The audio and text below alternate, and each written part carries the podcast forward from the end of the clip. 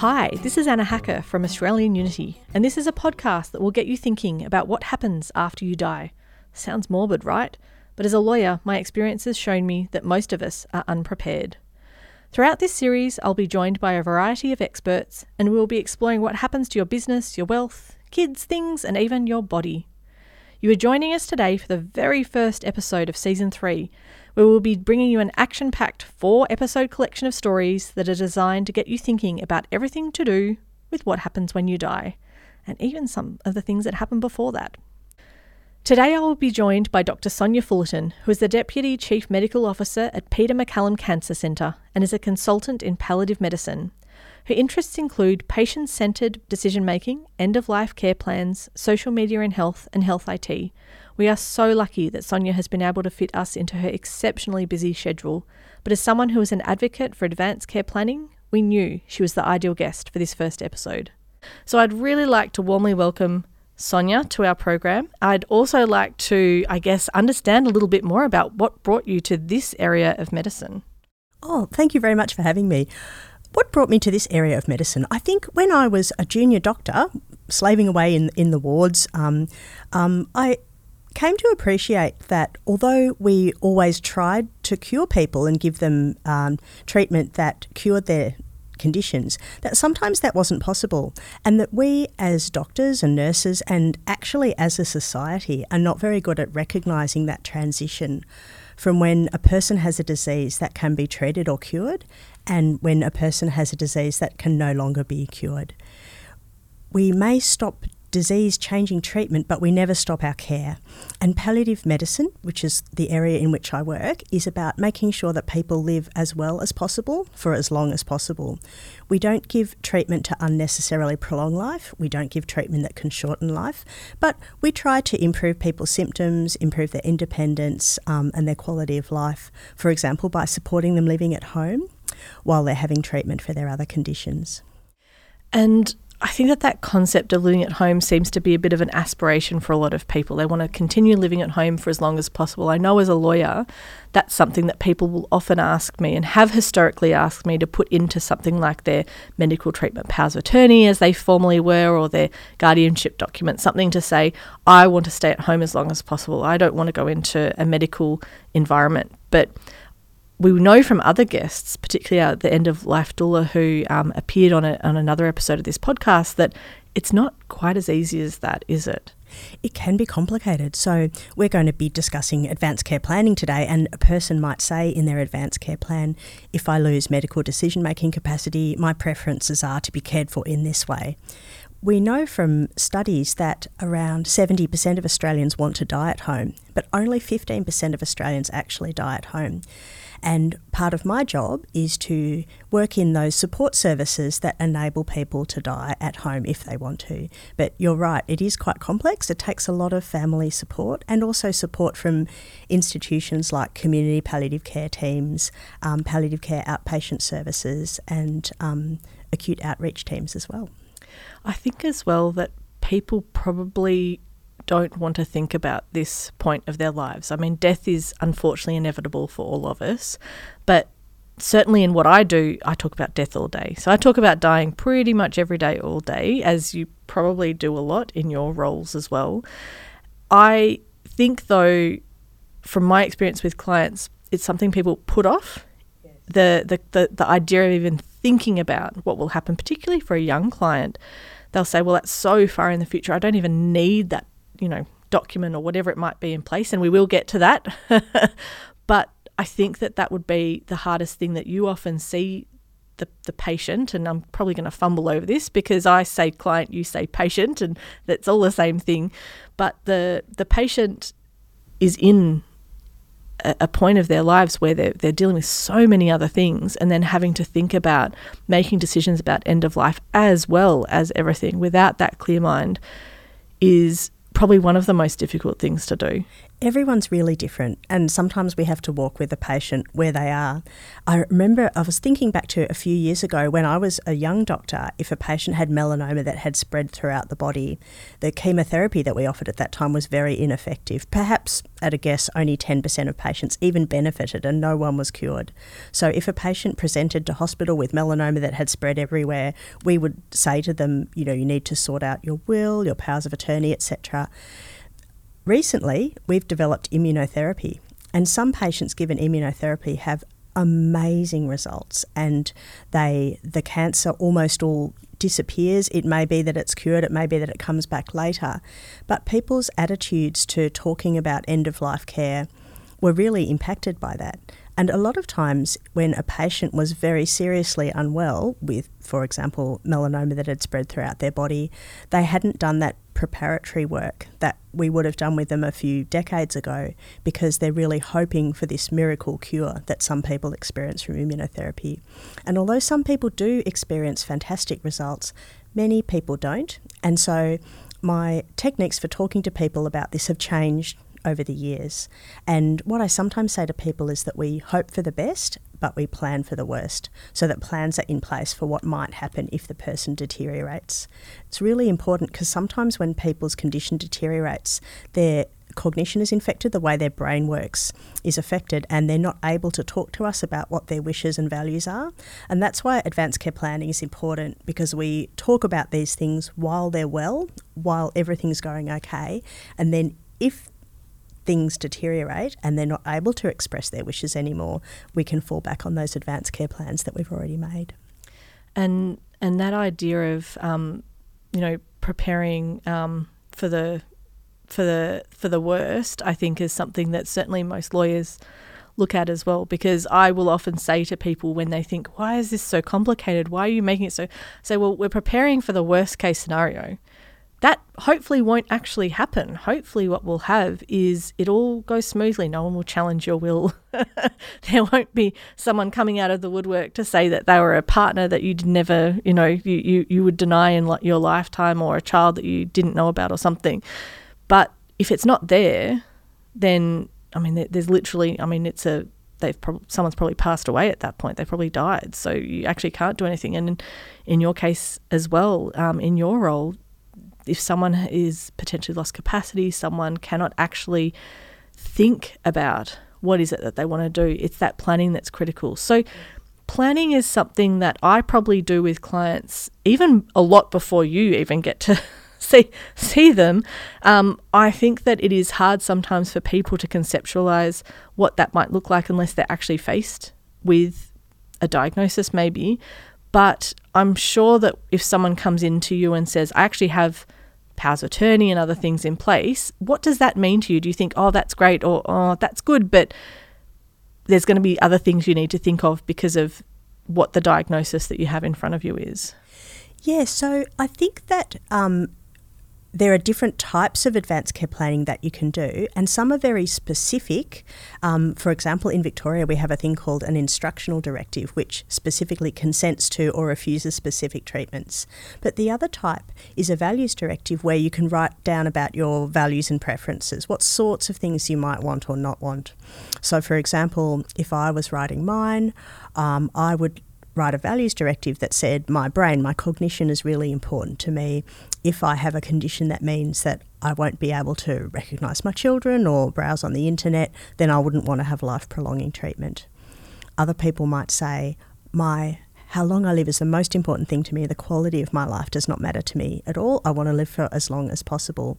So I think in general, those value statements are more helpful to us because the specific instructional ones are quite specific sometimes it's confusing because they might say, for example, I never want to be intubated. But what if they fall over and break their hip and they need an operation to help their pain? They will need to be intubated as part of that process. So I think exploring with patients their values and preferences are very helpful. And then once we have that knowledge about what their preferences are, then we can apply that to unexpected situations that come up. Something that's funny is that, you know, we had this tiny thing called a pandemic recently, and I think I, I think I heard about that. oh yeah, it, it, might have seen it in the newspaper. Um, it's resulted in a lot of terrible things, but I'm always trying to think of some good things that have come out of it. Um, and one of the good things for me is that it's easier for people to imagine a sudden deterioration that is not expected. In the past, when I'll say to a person who's got advanced cancer, um, your cancer might advance, you might develop this complication or that complication. Um, that's got some emotional content to it that can make the discussion more difficult. But now I say to people, let's imagine next week you get COVID. And everyone can imagine that it's part of our day to day life. So being able to talk to people about what might happen if they got COVID takes it a step away from their immediate medical condition that they have at the moment. So it's in some ways a little bit easier to progress that discussion.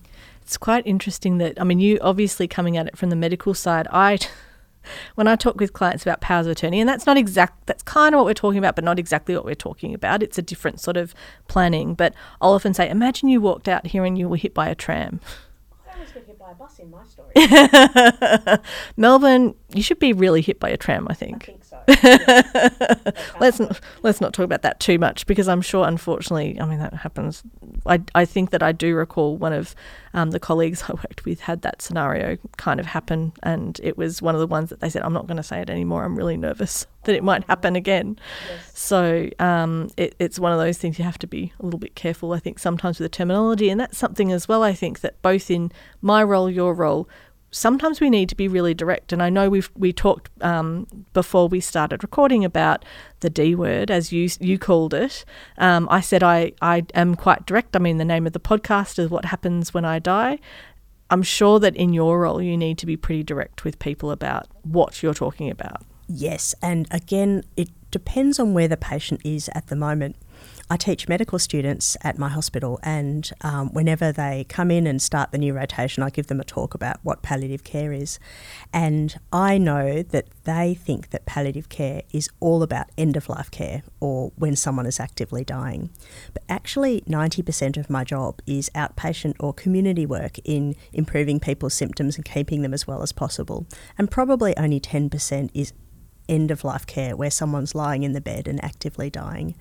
Um, and so I don't talk about dying with every single person that I meet. Um, when I'm thinking about advanced care planning, I might not raise that the first time I meet the patient. I will be talking more about things that are worrying them, which might be pain or nausea or breathlessness, etc. And then once I've established a bit of a relationship with them and they have some trust in me because I've helped them with their symptoms, then I can move on to a little bit more of, of what we call um, end of life planning and advanced care planning can be part of that. But advanced care planning is not just about end of life planning. As we've been talking about, you could get COVID or you could have an, an accident, an unexpected accident, and lose your decision making capacity at any stage. So I guess um, I think of it in terms of unexpected deteriorations and expected deteriorations that they might get from their cancer. And, and we've had a lot of developments, um, certainly in Victoria, but across Australia, I think, to try and make this concept of advanced care planning and, and an understanding of what people's wishes are um, clearer because there's actually there's documents that we can actually put in place nowadays and they're they're, they're helpfully different in every state. So so annoying, isn't it? I have to try to remember to use the Australian terms and not the local terms. well, well, let's get into the nitty gritty then. What are what's the terminology we should be using in this area? Right. So when I talk to patients and families about advanced care planning, I say if you were unwell and you couldn't talk to the doctors about what treatments you wanted or you didn't want, number one, who would speak for you? And number two, what would they say? So, number one, who would speak for you? In normal everyday language, we call that the medical power of attorney. Um, the term in Victoria is medical treatment decision maker, but the term that we use generically over Australia is substitute decision maker. So, importantly, this person makes medical decisions for you only if you lose capacity to make them yourselves. Sometimes people are confused about that. They might come in and say, I'm the substitute decision maker, I want to make this decision. But we say, no, your relative still has decision making capacity and the decision sits with them. So that's the first part about the substitute decision maker. The second part, what would they say? That's about the person's um, expressed wishes and values and preferences, and different terms are used. But if you write them down in a legal document, we could call that an advance care directive. And again, we use different terms in different states. I should remember to mention the Advanced Care Planning Australia website. Um, it's really helpful and it's got landing pages for each state. So if you live in the Northern Territory and you're thinking, stupid Victorians, I don't want to hear about that, jump on the Advanced Care Planning Australia website, go to the Northern Territory page, and all the relevant terms for your jurisdiction will be listed there. And that's very helpful. And we are absolutely putting that in the show notes. So please have a look there. And anything where there's there's anything throughout the episode where you think, I wish I knew a bit more about that, I can almost guarantee we'll have something in the show notes to explain it a little bit more because the whole point of this episode is so that you can all feel empowered, listeners, to actually make some decisions now and actually understand what your options are. Not leaving it to the last minute, not leaving it until maybe you actually don't have a decision making capacity to, to actually make a decision. Now, we so we've talked about the nitty gritty of the terminology and, and sort of some of the documents um, and then the, the sorts of things that people can put in. I know that you said before people put in things like I don't, you know, I used to have I don't want to put in, uh, I don't want to be put into an aged care, you know, facility or something, and that was not so much in the medical, but in a guardianship document. I'm sure those sorts of conversations come up all the time, and it must be um, something that you feel it's important for people to understand. You never know what actually might happen. And we have limited control. In some ways, it's analogous to having a birth plan. You can put all of these things in writing about what you do want or you don't want, but at the end of the day, um, you you are in a, a, situation over which you have a limited amount of control. Um, advanced care planning is about having as much control as you can over the situation, but some things might happen that are beyond your control. And this is going to be a really difficult question, and you probably get it quite a bit. I could, I'm going to guess you do have patients ask this. Who should I appoint? That is a great question. So um, there are two processes, I guess. The first is to choose someone who would be a good person to represent you in making medical decisions. So, we're imagining a scenario in which I am very sick and I'm confused and I'm not able to make decisions for myself. I want to choose someone who's able, who's um, ready, who's willing to make decisions for me. I would choose someone who understands me and what my wishes are. The important thing is that that person has to act on my behalf. It's not about asking that person what they want, we're asking that person what me, the patient, wants. So that person must be able to take my point of view, the patient's point of view. Um, and they must be um, articulate, they must be um, available. Sometimes people think, oh, well, I can't appoint my husband because they don't speak English or because they're in Singapore. That's not the case. We just need someone who's able and willing to make those decisions, and they need to be um, able to in, indulge in a, a, you know, it could be a robust discussion with the doc with the doctors to represent your wishes. And we often talk as well about think about let's say there it's often the case there's multiple kids they're thinking who am i going to appoint often for um, some they just say i'll just appoint the eldest but I, the exact same conversation you just talked about, you need someone who can actually think about what you would want. So it, it should be the one that you, whoever it is, and it might actually not even be one of the kids, it might be someone else. Um, you need to think about who actually will make the decision when it counts because if it's someone who may, might be overcome by grief unable to mentally cope, emotionally be just way too invested. And if your your wish is not to have your life prolonged or something, I'm just saying as one example, that might not be what you want. And if you know that that's already the way that they're they're thinking, well, maybe they're not the right person. Absolutely. And the problem is if that you don't appoint someone, then we will select the person who makes decisions for you from a legal hierarchy. So there's a list laid out for us in the law as to who we should choose if there's no one appointed. So if, for example, you're married and you live with your wife or husband and there's nobody appointed, we will choose your wife or husband to make decisions for you. But if that your wife or husband might not be the person that you choose, in which case it's advisable to appoint someone. I've had so many conversations where someone's relative will look at me in a family meeting and say, I know my mum wouldn't want this, but I just can't bear to let her go. And that's a hard stop for me. And I say, no, I'm not asking you what you want. You know, I can see you're such a dedicated and caring son, and you know, thank you for your care of your mother. But I'm not asking you what do you, the son, want. I'm asking you what would your mother want, and it, the patient's wishes and values must remain central to any decisions. And that's why that other the document that so there and this is it can be very confusing to think about. There's actually a few documents, as you said, that we're talking about here. There's the one that actually has those values, the one that lawyers often do is the substitute decision making document. In Victoria, the appointment of um, oh, medical treatment. Medical treatment. I should know that. I do it almost every day, but I, I, I think that I fumble over it because it used to be called the enduring power of attorney in brackets medical treatment, Correct. and that's what people always still call it. Yes. Um, now, one thing that I have always found interesting, and I'm sure that you have an, a better explanation than what I will, what I will say, but it's one person at a time. It's not That's multiple. Right. You can appoint multiple people, but yep. we use one person at a time. So we'll take the first one, and if they're ready, able, and willing, we'll talk with them. If they're not, then we'll move to the next person. So that's a common misconception, actually, that people think that they're appointed together, but we talk to one person at a time. The other important thing that I should mention is anyone who's been appointed under the old laws is still a valid appointment under the new laws. The laws changed um, in Victoria in about 2018. Yeah, and you know that was just great for lawyers to have to go out and explain.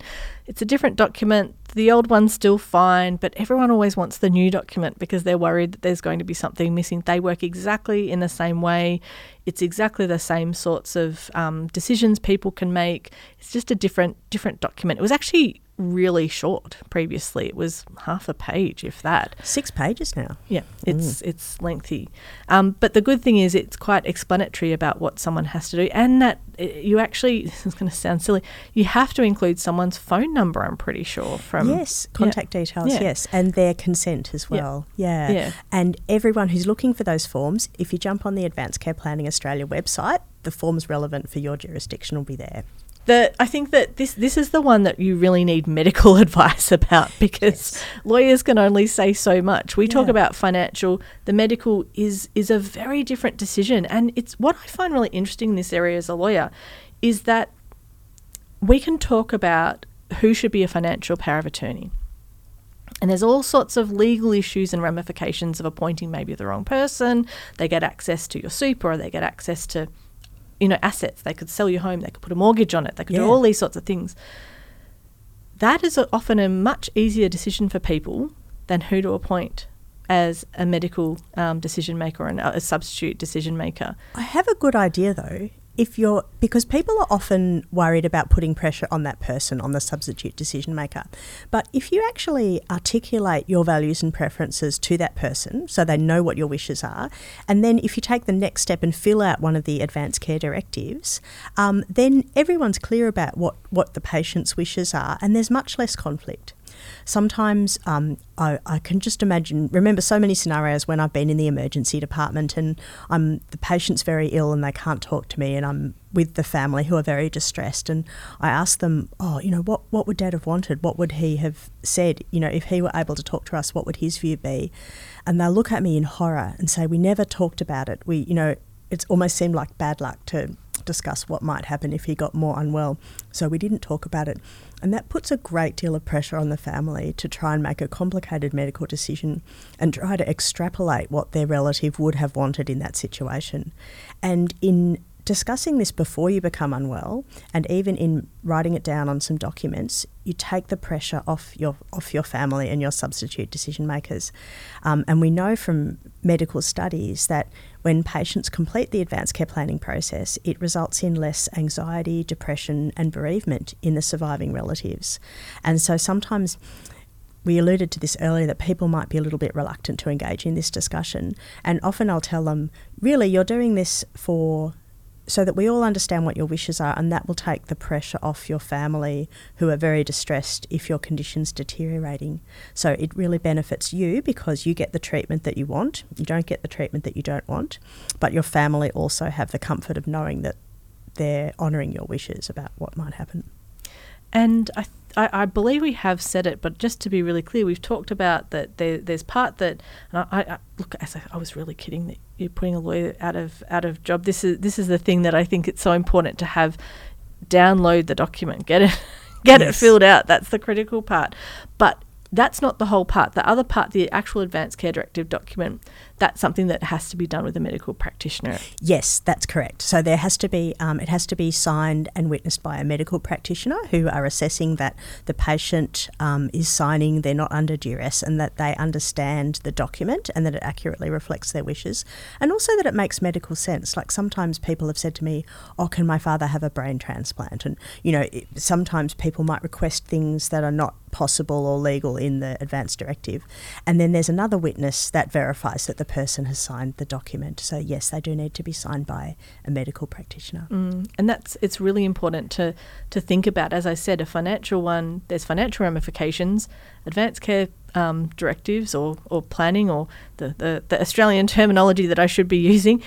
That is a medical decision. That is absolutely medical, and it's something that you really need to get medical advice about what's in That's right. Um, but also there's an interplay because um, we're using these documents to make technical medical decisions, but underlying that is the patient's values and preferences.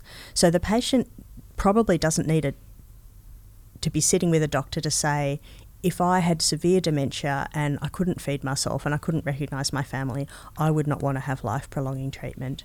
Um, but then going to your GP or to, to another doctor that knows you and filling out those documents with them and getting them to sign it, it can be an important step in just making sure that those wishes are documented. But it's not the only step. Ask me what the other step is. Oh, Sonia, what's the other step that we need to think about? The thing is that when you've done these documents, the most important thing is are they available at the point of care? And the point of care is going to be at three in the morning in the emergency department of the Royal Melbourne Hospital when the situation is dire. Everyone's thinking, what shall we do? Um, can I tell you a funny story? I had a patient once in community palliative care who'd done their advanced care planning documents, and we used to tell patients to put them on the fridge with a fridge magnet. But she misheard. She thought we said to put it in the fridge, and she kept her documents in the fridge because, uh, and um, she was very happy with this solution because when the ambulance came, they would look in the fridge and find the documents. It and makes sense. It does make sense, but the instruction actually should have been on the, On the fridge. We used to tell people to put them on the fridge. Maybe we should Um, hand out magnets. yes, my fridge is not magnetic. Oh, okay. I can't put anything on my fridge. Um, the modern solution is to upload it to your My Health record. There you go. That I, that's actually I had not even thought of that. That's something I'll have to start telling clients. You Mm. should definitely tell clients this. Now, the tiny problem is um, it involves making a PDF of the document and uploading it. So that's a relatively high technical bar for people. Um, and also, it relies on then the the doctor or nurse at the pointy end at the point of care looking in in your my health record to find it. So what i do when i'm doing a document with someone i photocopy five copies i take one and i send it to my health information service to scan into our medical record and that puts an alert on the patient's medical record but if they, um, this is a medical record for the Parkville precinct, and if they turn up to Box Hill Hospital, which belongs to Eastern Health, they won't have access to that record. So the other five copies I hand to the patient and I ask them to keep one, give one to their substitute decision maker, one to their GP, one to any other hospital at which they might present. And then those health systems put those documents into their medical record and put in a flag so that it comes up. Um, but unfortunately, um, our health system is quite fragmented and complex, so it's it is still a good idea to have a paper copy that you can carry in your handbag or or have available on your phone so that you can show people when necessary. And the the My Health record. This is I should know this, but so that that is something that all hospitals and practitioners, medical practitioners, can access. We're moving towards that. okay, so that's but- what. So yeah. yeah. but I think it's um it's had variable um, penetration. So so some people will look at it and some people won't. Yeah. So at the moment, unfortunately, I think the main thing we rely on is the patient saying, "I've I got an it." advance directive," and then investigating to find a copy of that. Um, but we're hoping to improve the technical technological solutions over time. I'm sure it's not all on your shoulders. Although the way you said that, You're working towards a solution. I'm doing a lot of work at the moment, um, and it's at different levels. So, at the health service level, we have to make sure that we have systems in place to be able to record advanced care directives and put alerts on so that they're immediately viewable to the clinician.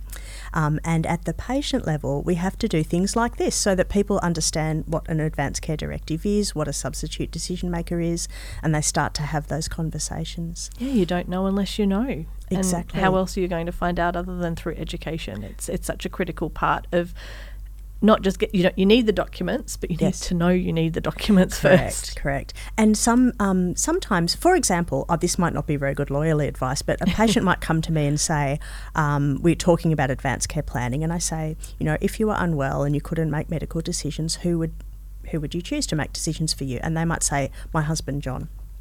And then I will say to them, if you want, you can appoint John as your medical treatment decision maker. But actually, John's the first in the hierarchy if you don't appoint someone. So if you want, I can just make a note that you've selected John. You don't need to go through the formal legal paperwork, but we know it's John. After that, we move on to a discussion about the person's values and preferences and make sure that John's aware of them. Um, often people will, they're not that well and they might say to me, oh, you know, I don't want to go through the fuss and bother of, of writing the forms. Um, and that's okay for me. I can make a note about what their values and preferences are. But the most important thing is that they have that conversation with John so that John knows um, what the wishes are. And then if we're in emergency department, we will ask John, you know, what did she say? What did she say about these sorts of issues? And John will be able to report that to us. And and that's actually look, that's not very good lawyerly advice. No, I'm kidding. It's fine. we say okay, the same thing. You're allowed to say it. Um, we we say the same thing because it, as I said, the financial one, people understand um, why they need a financial power of attorney. It seems a bit maybe black and white. I'm not quite sure, but it it is a really hard decision to think who will make that medical decision for me. And we do say, look, the reality is if you don't even have the document in place there's a higher we say exactly that so we do actually talk to to clients about there is a bit of a backup but what usually happens is there's multiple children and they want to Correct. be really clear about who it is and it might not be the eldest it might be the nurse which for obvious reasons is a good choice for a medical yes. um, medical decision maker Absolutely. And sometimes people don't want to have that conversation with their family because they're worried about upsetting people. But it's 100% better to have that conversation over Christmas dinner or um, at a family dinner and get it all ironed out rather than have a dispute after the person's become unwell and lost capacity. And then uh, it's very distressing to have to try and sort that out later. So it's a better idea just to have that discussion up front. Um, and then um, it avoids that difficult situation when, when you're in a bit of a crisis later on. Mm, I, I actually, as a as a law student, um, was lucky enough to do a subject called legal issues in medicine. Oh, And I won't say which hospital we went into, but we did actually have a whole day in a hospital and were able to observe legal issues in the hospital. We no one often mentioned we were law students. Everyone assumed we were med students. so we were able to get into some really interesting scenarios, including into you know an operation where um, we, we had consent to go in, but they didn't realise we were law students and not med students. So as soon as they realised, they stopped talking. Um, I think they were a bit worried about the lawyers in the room, even though we weren't technically lawyers at that point. But I did actually ex- see exactly what you're talking about with the next of kin or the th- that sort of hierarchy of decision makers in play because uh, people didn't seem to have documents. So they'd No. be in an emergency situation. I was able to see the way the doctors um, interacted with the patient, the, the the family of the patient, and I must admit, it just seemed really. This this was uh, I'm going to show my age. It was over 15 years ago, almost 20 years ago. So it was a while ago. It was before I think there was a real understanding of how important this is. Um, Yes. There was the medical treatment power of attorney in place, but again, that had no instructions. In effect, you weren't meant to put instructions in it, so it was really basic, and so people didn't know what um, the, their their family member wanted, and so doctors were trying to understand and trying to talk to lots of people. And as a law student, all I could think was, this is going to be a disaster if they disagree. Yes, absolutely. We, we are very lucky because we do have um, mechanisms that we can undertake if there is a dispute about what the correct treatment is. Um, if we people always ask me, "Oh, can my medical treatment decision maker or my substitute decision maker can they override my wishes?" Say, for example, I, the patient, said, I don't want to have life prolonging treatment and then I lose capacity, can my medical treatment decision maker say, let's turn everything back on, let's proceed with the resuscitation, etc., against my wishes. Um, and they can try that, but if we feel, we doctors feel that the substitute decision maker is not acting according to the patient's values and preferences, then we've got an escalation that we can um, undertake. Um, we have a fantastic lawyer at our hospital, we're so lucky, and she knows everything. And so if there were a dispute, then we would talk with our legal team at the hospital and then escalate that up um, through the Office of Public Advocate to um, determine what's best. And sometimes you have to do emergency hearings. I've had to do that once an emergency court hearing at the bedside overnight when there was a dispute between um, myself because I uh, didn't feel that a particular decision was in the patient's best interest and the patient's substitute decision maker. Um, and it was um, a, a, very positive experience actually. Um, uh, and the, the legal system was very responsive to this crisis. Um, we had to make a decision right then and there, and um, uh, they were very helpful in resolving that dispute. That's good to hear because I don't feel like the legal industry gets the best rep when it comes to probably intervention in, in medical. All I can think is in house. I don't know if you ever watched that. Um, that's actually my married name is House. And so oh. whenever I go into a hospital or my husband goes in, um, everyone always says, Oh, do you see there's House? And he's G House. So I don't know if you watched it. It was quite from quite a while ago, but his name was Gregory House. Oh. Anyway, it ah. causes a bit of a fuss. it's yes. quite funny. People keep remembering him. But he seemed to be in court all the time. he seemed to be overriding everyone's wishes. And oh, really? I think it does create a bit of a, a, a fear maybe in people that doesn't really matter what I think, it's going to be overridden at some point. But it's good to hear that that's actually not the experience of someone who literally would be at the, the face here yes. of dealing with this. If there was going to be problems, yes. you would see them, and you've had one where it's gone to court. One where it's gone to court. court. And I'm sure you see lots of conflict lots within family. Of conflict. I'm sure. And in my job, that's part one of the reasons that I might be brought into a situation when there's a discrepancy between the medically recommended course and the course of action that the family or the patient want. I think the flip side is probably more common where doctors are worried about this. This is why doctors can be reluctant to do advanced care planning. They are worried that the patient will say, I want to have a brain transplant, a liver transplant, I want to have CPR, I want to have all of these um, treatments um, that we, the doctors, would regard as being futile. Let me give you a, a, a made up example. You're 98, you've got end stage dementia, you're not able to feed yourself, you're uh, when you swallow things, they go into your lungs, and you've got advanced cancer that's spread throughout your body. Me, as a doctor, when I'm thinking about what treatments might be appropriate for this person, I would say this person is dying and I don't want to interfere with their natural dying process.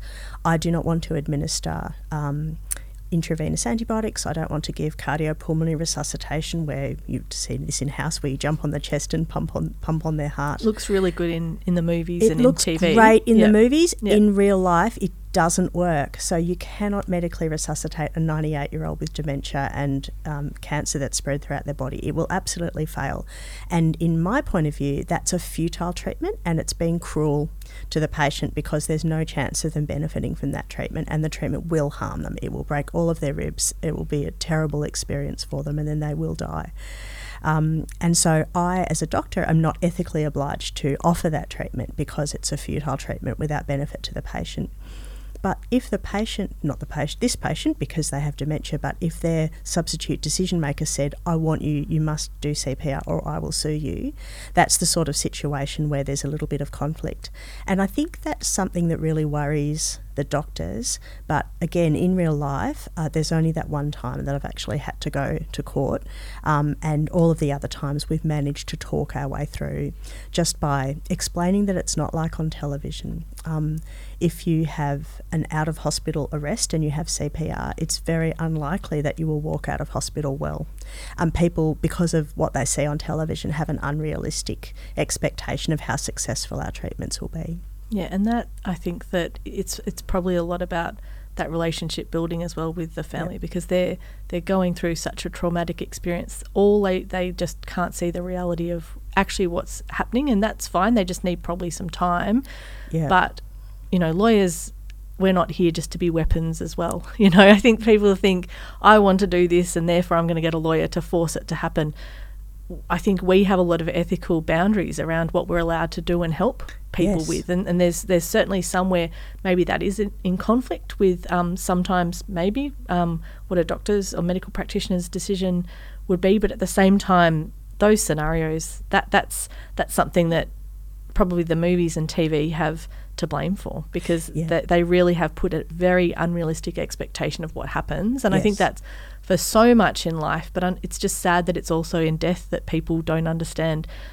I, I have, yeah, I unfortunately did experience in a workplace someone ha- having a cardiac arrest and Mm. um, chest compressions, and no, she did not survive. And that Oh, I'm was so something that, you know, I've, I've talked about on, on other episodes, and it just comes back as I think we all thought she will walk out of here. This will not walk probably at that point, but that she will get better. And it's just not actually what happens. A- And I think it, it, it is really difficult when all you see in the movies is all these things happening, all this intervention, and then suddenly Mm. miraculously someone wakes up. It's just not actually often what, what the what reality is. there was a study. I can't remember the um, I can't remember the um, name of the study, but a study was done recently where they looked at CPR in television and on film, and the outcomes were breathtakingly more positive than the outcomes that we see in real life. Um, but the other tricky thing, if if an intervention never worked, of course it's easy, but CPR and things like that sometimes do work, um, especially in younger people with reversible conditions. Of course, ev- everyone who collapsed in the street would be getting CPR. But if a person is very elderly with multiple chronic diseases or with cancer that's spread throughout their body, um, it's almost universally not successful.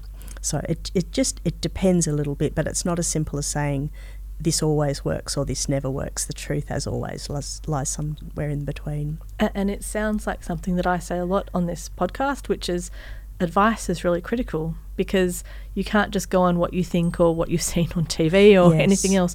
You actually need advice from professionals. And Yes. this isn't lawyers I'm talking about, this is clearly medical practitioners. You need to listen to your, your doctors and, and, and sure get opinions of, you know, but in the end, you need to actually listen to the professionals here. Yeah, and we talked a little bit um, earlier about um, the actual dying process, and that's another thing where um, it's represented quite differently in the media to what it's like in real life. And commonly, I'm talking at the bedside of a patient who's dying with their family, and I actually will say to them, "It's it's not like it's on television." And I, I go through the the dying process with them and the sorts of things that they might notice physically in the patient.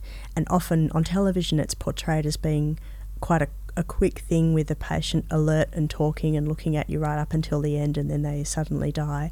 Um, but in real life, it's a much more prolonged process with a lot more hours or days of being in bed and asleep and not really responding. So I think the media does portray things a little bit differently to how we experience them in real life. and it probably wouldn't be as quite as entertaining, um, not in a positive way, but in just a. They kind of need to make it quicker, don't they? That's right, for the Yeah. dramatic effect. Yeah, exactly. Yeah. Which which does make it difficult when you're trying to say that's actually not what what actually happens. Yes, that's right. So you've been so generous of your time today.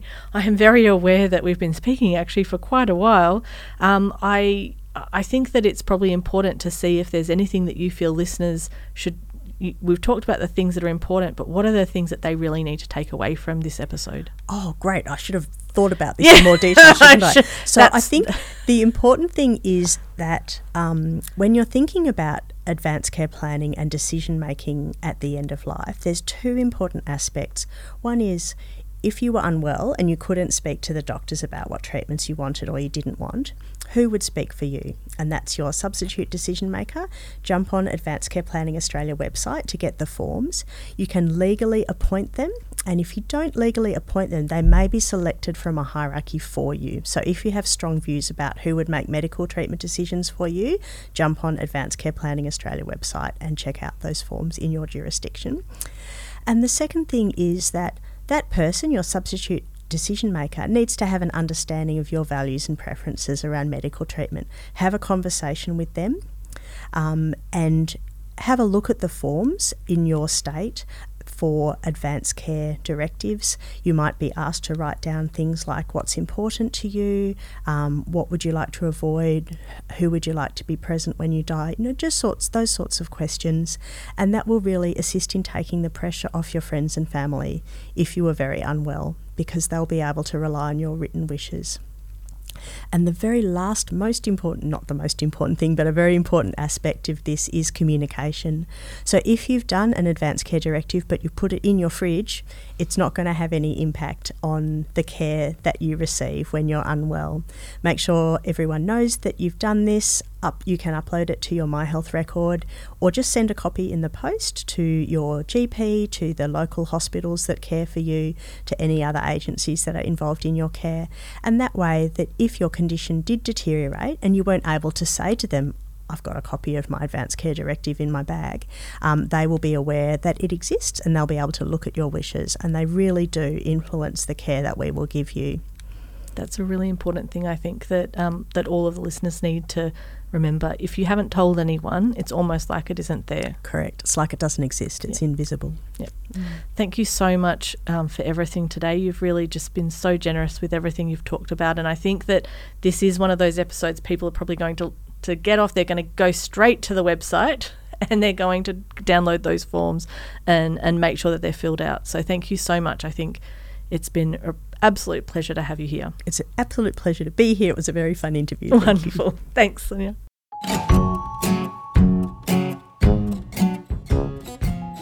Wow. Thanks to Sonia for such a robust, practical conversation about advanced care planning. Links to the website and supporting documents mentioned in this episode will be in the show notes. As always, if you like the show, please rate, review, and subscribe, and make sure you tell your friends. Thanks so much for joining us today.